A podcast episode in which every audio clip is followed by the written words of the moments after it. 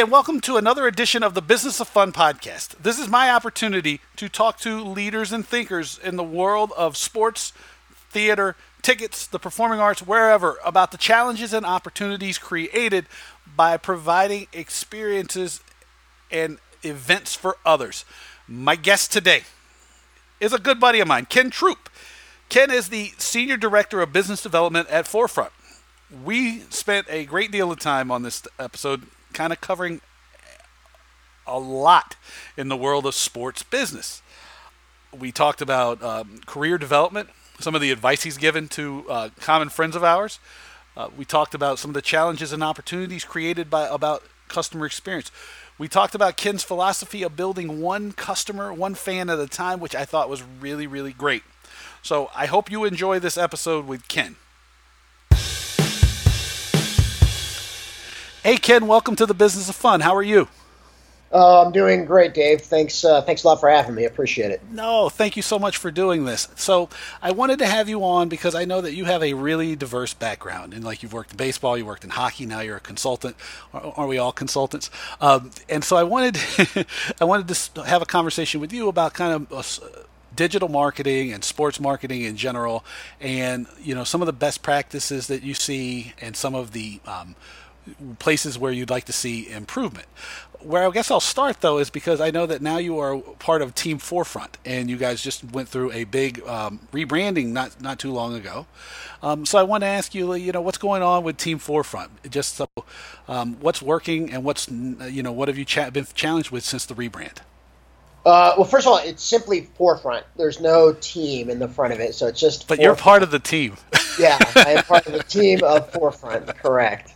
Um, so yeah, the the rebrand we um, you know we were formerly PCG Sports Desk, which was really just kind of a mashup of two different companies, PCG, which was a group uh, started by Dan Migala and Josh Chrysler in Chicago a few years back, and then Sports Desk Media, which was kind of the brainchild of uh, a friend of uh, Josh and Dan's, Eric Fernandez, um, focused on digital media. Um, so at the National Sports Forum last February we really kind of decided that we have a really good business, but maybe not a great brand because we had merged both companies together and kind of mashed the names together. That's where we decided to to develop the forefront uh, name, and you know that kind of goes right and complements our four core areas of focus, which are analytics, digital media, you know, innovation, um, strategy work, and um, and um, sponsorship sales. So, but it's been it's been great because we've had a really nice um, lift.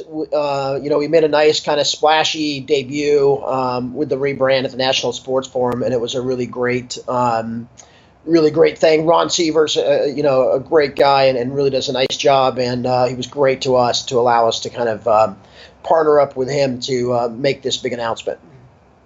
Awesome. Now, let me. You, you brought up the core, the four core areas of what you do, and one of yeah. them that really stu- um, you know stood out to me was innovation. And yeah. innovation is something i don't think a lot of people attach to the world of sports business or entertainment you know, which are some of the, the areas a lot a lot of my focus is on.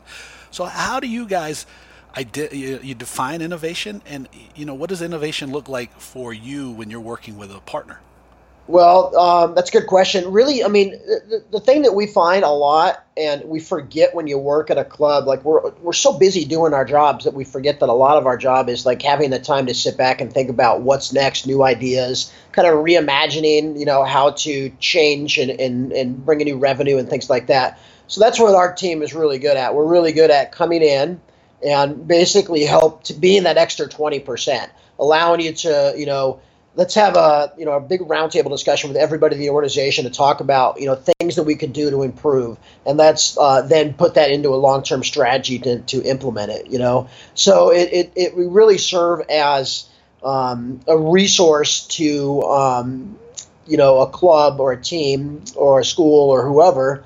Um, you know, a resource to kind of think about how can we, you know, ramp things up because there's all these great ideas out there but we get so busy doing our jobs that we don't have time to put all the great ideas together and actually implement them. So that's what we really do. We're really good at that. Yeah, and that's interesting because you know I know that we both market in the world of ideas, right? Because I mean, really, that's most of what any of us do. And one of the challenges I know for any organization is there are so many ideas.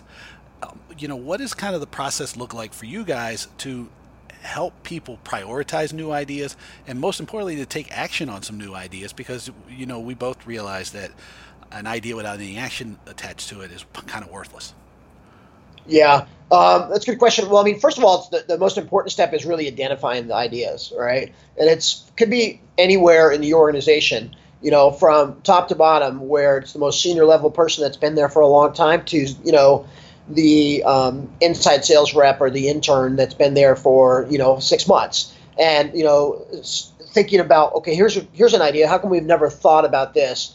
And so, really trying to like put all those ideas together and then our team will go back and say, okay, let's look at it and understand really what the best ones are. Um, Brian Gainor is is uh, our VP of innovation, and he leads our leads this group or leads this team. And you know, his group will sit together and really talk about, okay, here's all these great ideas.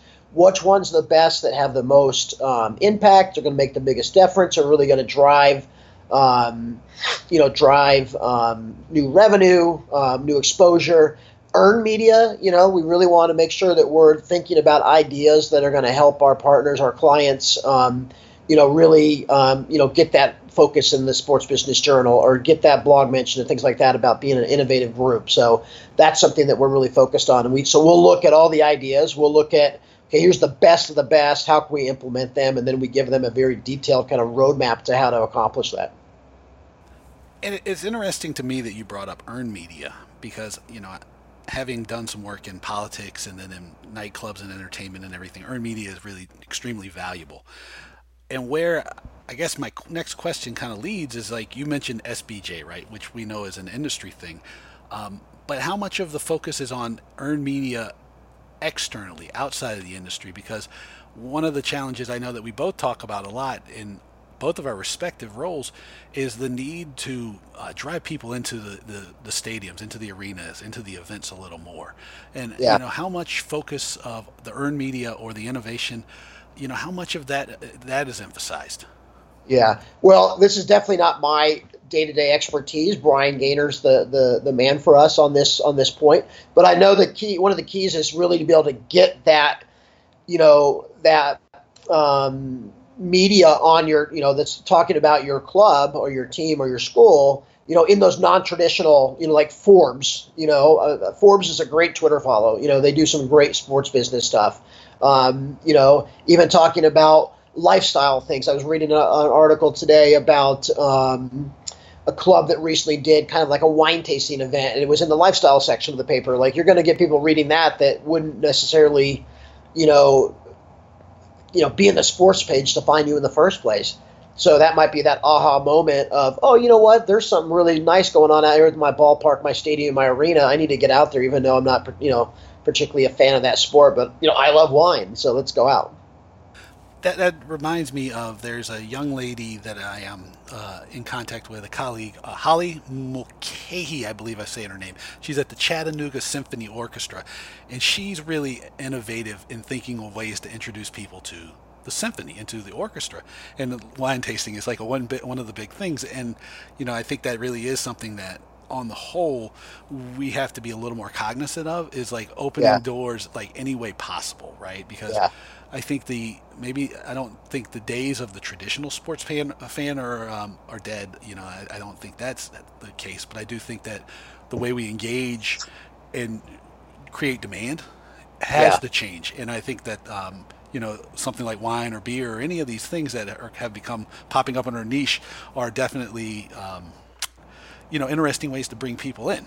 But, you know, yeah. I, I, know well, this innovation isn't your necessarily your day to day. So yeah, when I was working for a club, you know, I would always have the time. I just had this conversation with someone the other day um, about look, our challenge is to get people into the stadium or the ballpark or the arena that have never been there before and hope they see something they like on the merits of the team or whatever and want to come back, right? That's why I always use my my big um, go to case study, I guess, for this is the Colorado Rockies uh, rooftop. You know, if you go to that rooftop in Denver you know, you'll see a bunch of 20 somethings sitting around, drinking a beer, chatting up their buddies, talking to their friends, you know, sitting down and maybe catching a little baseball. And it, to me, that's the perfect scenario because they're there. They're going to get exposed to the brand. They're going to get exposed to the game and things like that. And then maybe want to come back on their own accord and actually catch a few innings of, you know, rather than the socializing, ex, uh, you know, point of it too.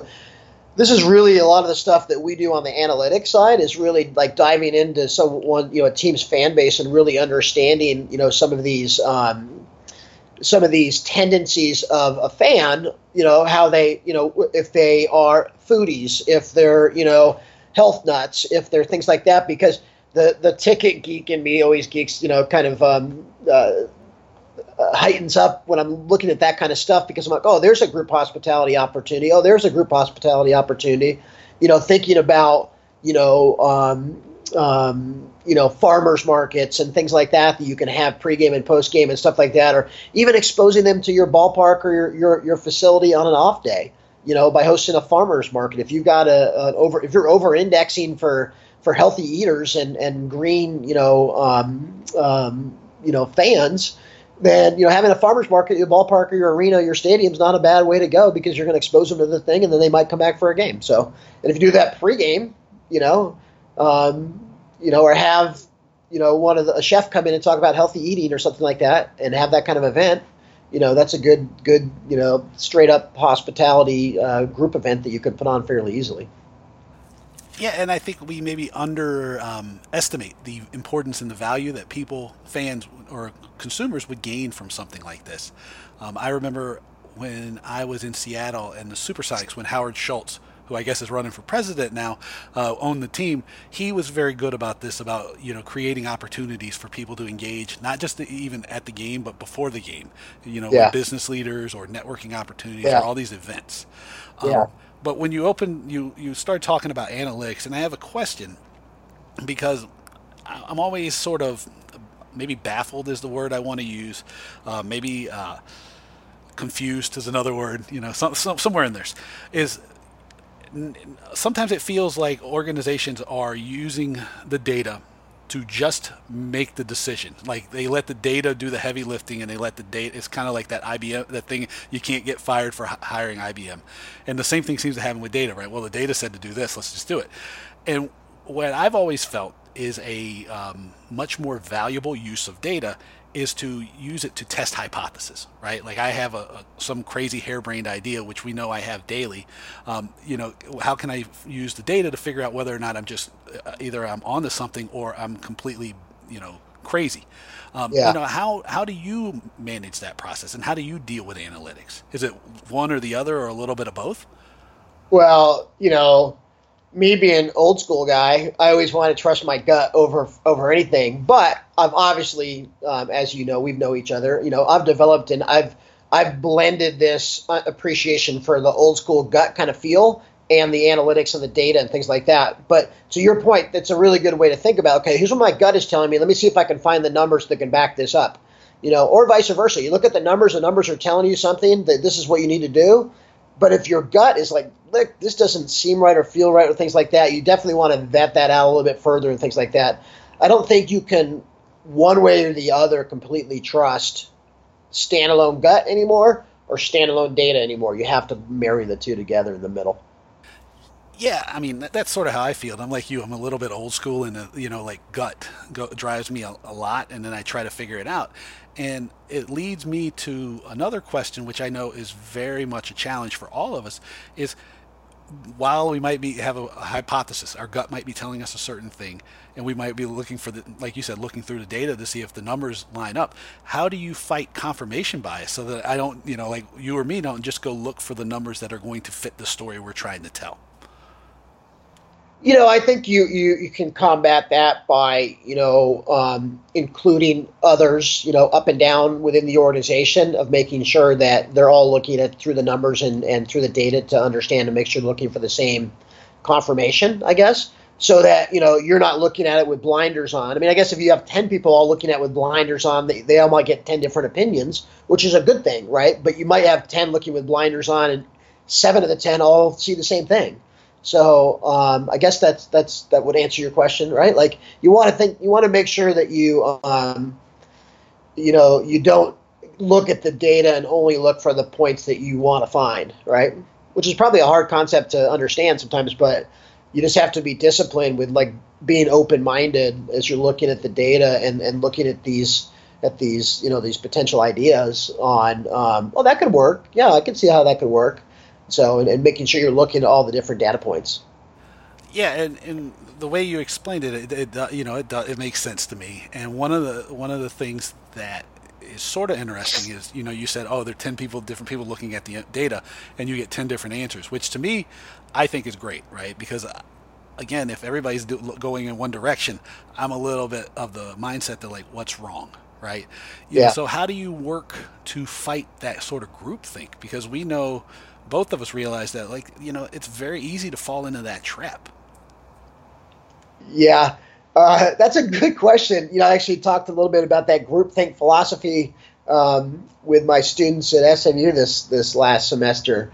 Um, you know, I, I, think that you have to um, to to to fight through that. I think as the leader of the group, you really got to set the tone and, and and lay out the parameters and what you want out of this process of analyzing this data or whatever the case may be, and and clearly define that. Look, it's okay. Like if you don't agree, that's fine. Just make sure you you bring you know the the data to back that up and encourage them to kind of think differently. I guess does that make sense? It does make sense, and uh, you know, again, we keep opening doors to to rundown. Uh, and one of the, I guess the challenge that I see a lot too is that even you know you or me have been in positions where we'll be like, I don't care what the answer is. I just want to know what it is. You know, if you disagree with me and there's, you know, reason and justification, you know, justification for it, great. Yet there's still a reluctance to do that. You know, and and so, and I know you probably don't have a perfect answer. The same way I don't have a perfect answer. Um, you know, but how do you uh, make sure that there are um, a divergent, uh, you know, different variable ideas coming in? You know, not, and not just like, hey, I'm asking you for your opinion, and you don't just parrot mine. Yeah, I mean, I, I just think it, it starts and ends with transparency and just being as open as possible. Not as not not as open as possible. Being open with your staff and with the people that are involved in the process, and making sure that you know you give them their all their own autonomy to to look at it independently and come up with their own ideas, and just reinforce the fact that it's okay to come up with your own own ideas. Yeah, that I mean that sort of mirrors has always mirrored the way I've dealt with it because I, I always fall back on a story of a young lady I worked with um, when I was doing the Obama campaign in 2012 for the AFL-CIO, and this young lady didn't really get a chance on her team to have any autonomy and to do any work. And the thing was, like I was like, "When if you screw up, I don't care." right? All I care is that you try really hard, you know, or like if you have a different idea, I don't care. And then you kind of back that up with like your action. So it was like, what she gave me the first time didn't work, right? But I was like, well, here's why this, and then I walked her through it. This is why this doesn't work. But if we tweak three or four words, then it works great. And like, yeah. and that was like really eye opening. And I think that, um, you know, the way you've described it and is very similar to the way I do. And if more people did it, we would get a lot better ideas. Yeah. Um, and I think that's, um, we both can agree that we need more good ideas to to be constantly flowing through our businesses, our organizations, and our sports, or, yeah. or just our business, entertainment business properties in general. Well, it's it's it's right when you think that you've got it mastered is when you're sunk, right? You've always got to be looking for that next idea and how can I improve and things like that, you know you know, you see this all the time with with clubs that are you know killing it with attendance, and they really get kind of they rest on their laurels a little bit, and they don't they aren't focused on constant customer service and really that going the extra mile and things like that to making sure that all those fans are going to stay with them or, or a majority of those fans are going to stay with them during the lean times you know same principle when you're thinking about you know innovation and new ideas and things like that you always got to be thinking about how can i improve what can i do to get better um, you know, not only from individually, right, but from a department head or department, um, you know, um, uh, within an organization. So. And you, you know, the selling despite the record thing. You know that I'm a, a big advocate and proponent of your record shouldn't necessarily be the only thing you're selling on. Um, yeah. And one of the challenges I see, and I know, oh man, I wish I had I, I had the, forgot the name, but I heard that you uh, gave some really great career advice to some kids uh, when you were with the with the Arizona with the Arizona hockey team. Okay. but but um, but I guess what I'm curious at, since you've been on both sides, inside and out, is you know how can we? And I guess let me back it up. This question about selling despite the record, it's easy to spell to sell, to sell when they're winning, right? It's much easier, but it's not easy to sell when you're losing. But with such high turnover on team side, you know how can we create some consistency so that there is the likelihood that you're able to develop a fan base that sticks with you in good times and bad? Yeah, uh, you know, I think I think that starts and ends with, um, and we talked about this on Twitter chat last night a little bit about, you know, I think you have to build a plan when you're doing your planning for the next year. You got to build a plan that's going to anticipate you losing and not being good and the downtimes, you know, and which includes the, all the little things, you know, the the the increased customer service, the you know the calling uh, fans, you know, not just asking for money, but just to say, hey, to catch that ball game last night, the in-seat service, you know, visits, things like that. You know, the one-off events, the private catches in the outfield, you know, all these different things that you should be doing all the time, regardless of whether you're winning or losing, is is going to help you build the consistency of of a loyal fan base, right? There's no perfect answer here, unfortunately. I mean, look the dirty little secret is wins and losses do affect your ability to sell. They do. But you can't go in with the mentality of, man, too many losses, I'm done. I can't sell. You can't go with that mentality. You have to stay positive and you have to you have to I have it I've always had a theory and um, a buddy of mine, Colin Faulkner, who works at the Cubs, um, kind of developed this way back in the day at the Rangers. Like I've always had the the thought that look, uh, you got to win. If you can win one fan over at a time, you're doing your job you know, and it's all the little things. And when you work at a team, you forget that how cool it is to go to a ballpark or a stadium or an arena or whatever, right? Um, and you know, all often, you know, when I'm working for a club, I'll I'll spend you know two or three innings or the period breaks or the quarter breaks or whatever, like just walking up and down the seating bowl saying, Hey, I'm, you know, Ken Troupe with the team.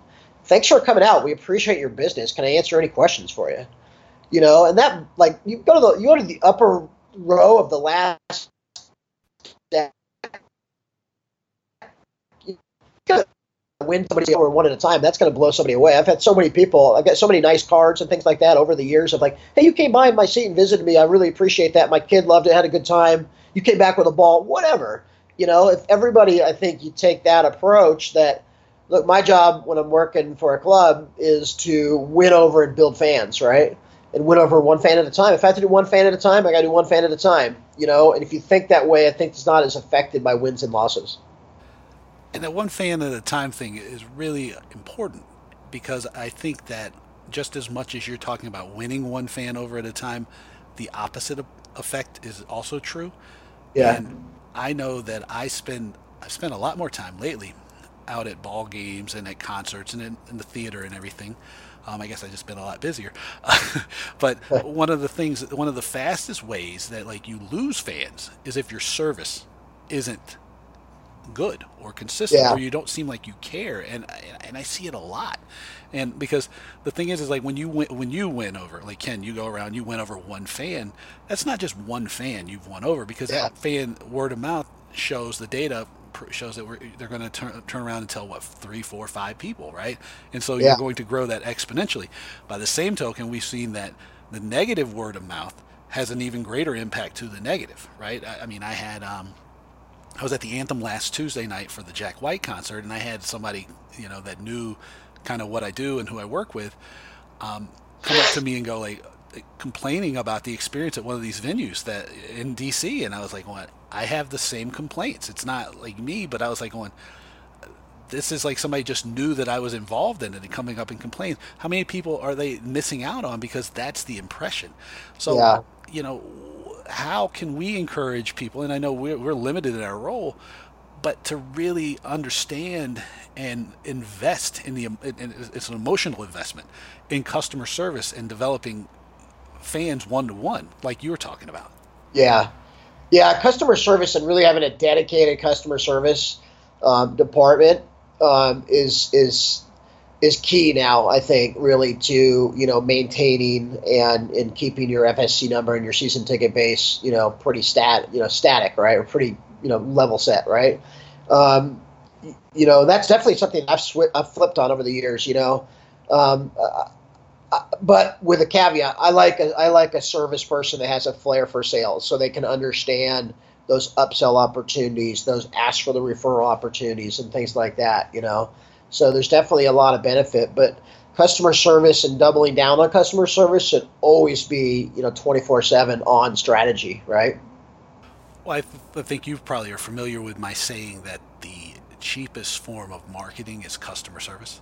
And, yeah. And you know, and so I know that some of my first opportunities in the industry, um, either you know, both in the theater and in sports, were definitely built out of my ability to deliver great customer service, and then having a bit of a marketing and selling mindset, so that I was able to uh, generate new revenue off of the relationship, yeah. which is always yeah. a, a, a, bonus, right? Um, yeah. You know, so so you'll never hear me say anything except for the customer has to be taken care of, right? And you know, you know, not all customers are right, but you have to be consistently taking care of the customer. Yeah. You know, back in the back in the day when you were, you know, selling tickets or you know blind over the phone and trying to convince you know people to buy, you know, I always had the my go-to was like, look, I'm telling you, this is a quality seat. This is why. Here's the here's the view. The yada yada yada uh, I'll tell you what. Anytime you're in this seat, you don't like it. You think I, I, I you know, um, it's not an enjoyable experience. You let me know, and I'll come down and bring you a free hot dog every night. You know, I don't think I had maybe but one or two people ever call me on that.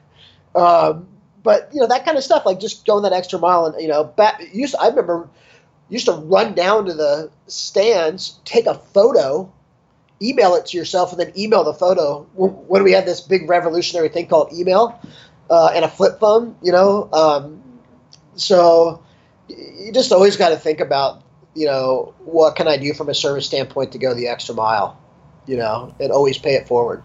Yeah, my question that I tell people to ask is like, how would I feel if this were me? Because you know this may be hard for people to empathize sometimes, and so I always ask it, and say, how would you feel if it was me? You know, if it were, if this were happening to yeah. me, I'm guaranteeing you that it would change the way that people dealt with things a lot. Yeah, yeah. I mean, shopping your product is, is probably something that doesn't happen uh, nearly enough. I mean, the big thing to remember is that sometimes, often in a in a big venue like this, you know, you don't know who's in your stadium or in your ballpark or in your arena like you know you can't take that for granted. You might have one opportunity to do something you know go over the top for this guy or do something a little extra to win this person over that's going to bring them back to you know four games next year to eight games the year after that to ten the year after that. So you have to be able to kind of think about that. Yeah you yeah you always have to be thinking you know and, and again this is quote probably something that i quote quoting myself on but like you're always have to be thinking about what you can do a little bit better. And like you're not going to get somebody to jump from a single game ticket buyer to a eight, you know in baseball 81 games uh, yeah. in one fell swoop. You you may but it's going to be more likely than not there's a customer path. Well I, I mean that's always something throughout my career that i think is really important is is making that proper stair step. You know the back at the rangers you know um, it's been almost almost 10 years since I was at the Rangers, but I was there for 12 years. And we used to think a lot about like, okay, what's the how what's the entry point package? And then okay, that person is going to step up to this one. You can't make that jump too big because it's got to be realistic, you know. And then you jump them up again. You, we used to talk about having like a three-year plan of taking a partial season buyer to a full season buyer over a course of you know two years or three years. So I mean that kind of you have to have that kind of long-term vision and plan and the faith to kind of stick by it. You can't. I, I always talk about um, you know selling people what they want to buy. Don't sell them what you think they want to buy. Sell them what they want to buy. You know, don't try to jam them in a product or in a package or whatever that doesn't truly fit their needs. You know, that's how you really get. You know, and so with that, you don't try to then kick them up from eight, 10 games to 81 or from eight games to 41, you know, the next year or whatever. You got to stair step them up and you have to you know, um, you have to put the conditions in place for the fan to grow kind of organically and naturally uh, as, as well. Obviously, there's going to be some that jump right up from you know 10 games to 81. That's great. God bless them. We love it. But you, you have to put the you have to think about that stair step kind of growing a fan base, you know, or growing a fan over time. Yeah, and that's a that's a lesson that I think we all can learn no matter what industry we're dealing with, you know, be it sports or professional services or anything, because even for my business, I have a you know what I call an intimacy curve, right, which is laid out with like all the free th- stuff all the way up to like whatever the most expensive thing you could, could want to work with me on is, right? And it's like I know that most of the time I'm not going to necessarily get you to swoop in and buy, you know, like a fifty thousand dollar private retreat, you know, you know, but yeah. can I get you there over time? Yes. Yeah. So that that point is extremely valuable for people to keep in mind because I think sometimes it's like if I can't sell you on the season ticket today, then you're just you're dead to me. What? what yeah. What, what, well, it's kind of like you know, it's really like you have to have the. Fa- I've really been developing this new kind of thought process. Like, how do we build fans, right? You know, in my in in in my thing, like you want a total fan. You want someone that is at the games. Doesn't have to be at every game, but is attending live games, consuming your product or consuming your, your brand on TV. So watching, um, buying merchandise, you know, engaged in, in, in, in, you know, buying some hats and shirts and some swag and things like that. And then lastly, like, you know, playing the game at some level too. Like whether it's pickup, softball, over the line, wiffle ball, you know, horse, whatever. Like to me, that's a total fan. A total fan should be engaging in all four of those categories. And that's how you really get sticky. We like to say sticky a lot here. Like we want to get sticky with you as a, as a client, right? And make it difficult for you to walk away like if you're invested in three or four of those different categories and you're playing, you're watching, you're you know wearing the hat, and you're coming to games, um, you know we're gonna be it's gonna be harder to lose you. Yeah, the I think that the the total fan concept I like. Um, at some point, I'm going to steal Ken Troupe's total fan concept and use it in something. um, patent pending. patent pending, and but it, it does really it resonates with me, especially because I know that you you know that I think we're both very um, cognizant of the fact that if you're not playing and you're not engaged at all these levels, then it's easy for somebody to turn their back on you. Yeah. And I think that's really an emphasis that really needs to be consistently considered and you know implemented against. Right? You you have to con- continually be like, hey, how do I keep people paying attention? Right? I mean, yeah. the TV numbers shouldn't be an absolute thing because the TV numbers and the TV money is only coming in at such great rates because people are watching. But if they're not engaged at all levels, that's going to come to an end at some point. Yeah, and now I mean, now with TV, I mean, I mean like consuming consuming you know uh, media at some level, whether you're streaming a game, you know, or watching it, you know, live on your local Fox, you know, channel or whatever, you know, or watching highlights on your smartphone the next morning, things like that. Yeah. You know, the idea is you should be engaged at some level from a media source, right? Yeah. and listening on the radio too, because I grew up listening to Vince Scully, and you know, it, there's just no other, you know, no other things that have made me more committed to. You know, I'm I work I've worked in every sport now, but you know, I've been baseball fan, you know, since I was a little kid, and it was definitely those those vivid memory pictures that Vince Scully would paint in my head, you know, when he was, you know, on the radio when I was falling asleep as an eight year old every night, you know. Oh. Uh, yeah, that really that that opens up a door to me about you know the need for better storytelling and that kind of the nostalgia and the intimacy of sports, which I think is lost, um, yeah. you know, in a lot of a lot of these conversations. Now, I want to touch on one more thing before we wrap this up, which is your famous Twitter chat, social for ticket tick sales. And yeah. I know you've just switched over the format, but I kind of want, you know, I think it's been a great forum for people to engage and get to know each other. I mean, that's sort of how we came to, to first know each other was through the, the chat. Um, yeah. What was kind of the mission and the vision behind that for people who don't know? Um, wow. I mean, it's interesting. Only the tough, been, only the I've easy questions. I've been doing this Twitter chat for so I went I went to uh, Ron Curturno with Full House Entertainment, um, like in man, I guess nine years ago, and was like, hey, I've got this idea for this Twitter chat. You want to like help me out with it and go in on it with me, you know?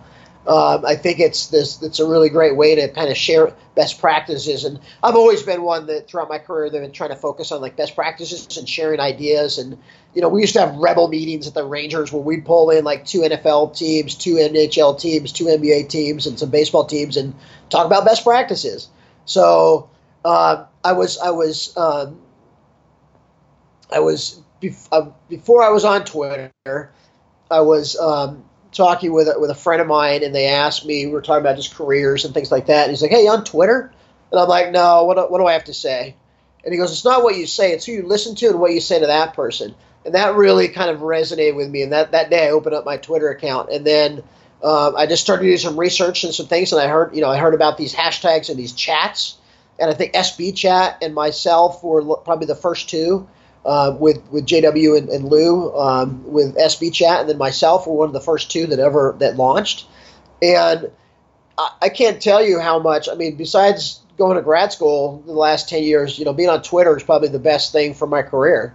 Um, you know, because I'll, I'll go to conferences and things like that, and people know me from Twitter. So, um, but it's a really it's a great forum. But it's it's. I was talking to a colleague a few weeks, a few months ago. I was in, uh, I forget where I was, um, and he was like, "Man, I don't know how you do that. Everything every Tuesday night you're on there. I don't know how you do that." And I'm like, "It's it's starting to get a little. That's why I'm going every other Tuesday now, just to alleviate some of the some of the stress. But look, if you're not on Twitter and and and and really understanding the power of how it can help you network and grow your brand, I, th- I think I think you're missing out a little bit because it's such a powerful way to share ideas, get better, you know, make new connections. I have so many connections that that I've made, you know, via via social media. It's it's outstanding. Yeah, I've found it, uh, you know, and of course there's the uh, troll culture and everything else, but I've found it to be a um, incredibly valuable tool, and I guess it's all in how you use it, right? Uh, because you know I've tried to be made a conscious effort to you know to always try to maintain a much more positive thing and not get pulled into any of the, the trolling or anything like that. Yeah. Um, which is difficult because, you know, we kind of live in a troll heavy culture right now. Um, but let me ask you one more question about the social for tick sales. Um, you know, what, what has been the most surprising thing you found out by hosting this thing for nine years? Besides Uh, the networking. I, I will tell you that I was uh, uh, at a, the CEO's office, who I've never met face to face, and it was Wednesday, and he goes, "Hey, great job on Twitter last night." That was kind of like a mind blowing moment. Like, okay, here's a CMO of an NFL team that knows me because of Twitter, but yet they've never engaged in it on the on the chat, but they've watched it. I've always been blown away by the people that will read the transcript and follow up and follow the hashtag, but maybe not engage. It's really interesting. It's a fickle science, right? Like you could ask a question like, "Hey, who's got the best hot dog?" and like 50 people will jump in and tweet. You know, hey, how can we save sports? And there'll be like three people that jump in and say, you know, tweet. So it, it, it it's an interesting science for sure. Well, So getting forget saving sports biz. What about the Dodger dog? Is that well, Dodger dogs are high for me because I grew up in LA. But I will tell you, the Sonora dog in in Phoenix at the D-backs is the best hot dog by far I've had in the stadium. So it, it's pretty good. I, I'm Check partial really to the Fenway Frank myself, but Yeah. I like those too, but go, uh, you know, go go call Derrick Hall and say you want to come to Phoenix and, and, and come to his ballpark and get a Sonora dog because they're outstanding. yeah, they, they I have um, the Arizona Diamondbacks are always extremely nice to me, probably much more than I deserve in some cases. Yeah. So, Yeah. um, so Ken, uh, before I say goodbye to you, um, how can people uh, find out find you besides on Twitter? Or um, how would you like them to keep in touch with you?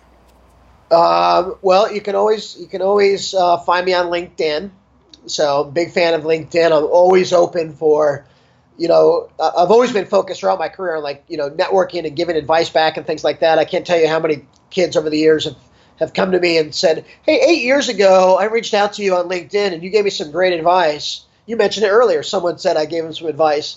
Uh, so LinkedIn for sure. Definitely follow me on. on If you on- don't mind it being public, I do remember who it was now, and I do remember what the vice, advice was. It was nothing bad. It was Zach Yeah. Fish, and he said that you told him to stay mobile. Zach Zach Fish is is uh, he is one of the hardest grinders I know in the sports business. I think he's great. I love I love him. He's a nice he's a nice guy. but he told me Yeah. that, and I was like, I lost it. I was like, it's so funny. Yeah. Yeah. okay, so so LinkedIn, I cut you off. but LinkedIn, and then you can obviously follow me on Twitter at KT Sport Market. So it's another great way to follow me. And then all my, my email and my contact information is, is on my LinkedIn profile. So feel free to give me a call anytime. Awesome. Well, Ken, let me let me thank you so much for doing this. I mean, I kept you probably much longer than I, I intended to at the start, but we had like I thought we had a really nice conversation. So um, I'll talk to you soon. Thank you so much. Hey, I appreciate it very much. It's uh, thanks for thinking me, and hopefully uh, we can do this again in about another hundred episodes or so. Thank you once again for listening to the Business of Fun podcast. I hope you enjoyed my conversation with Ken Troupe. If you'd like to find out more about what I'm up to, you can visit my website. It's www.davewakeman.com. You can also email me. It is my name, Dave, at davewakeman.com. In future episodes, I'm going to have a podcast where I answer many of these questions and I share a little bit more about myself. I'm also going to start incorporating some of your feedback into the uh, podcast and so how I present it. So make sure you send me those comments. Most importantly, thank you for listening, and I'll see you again soon.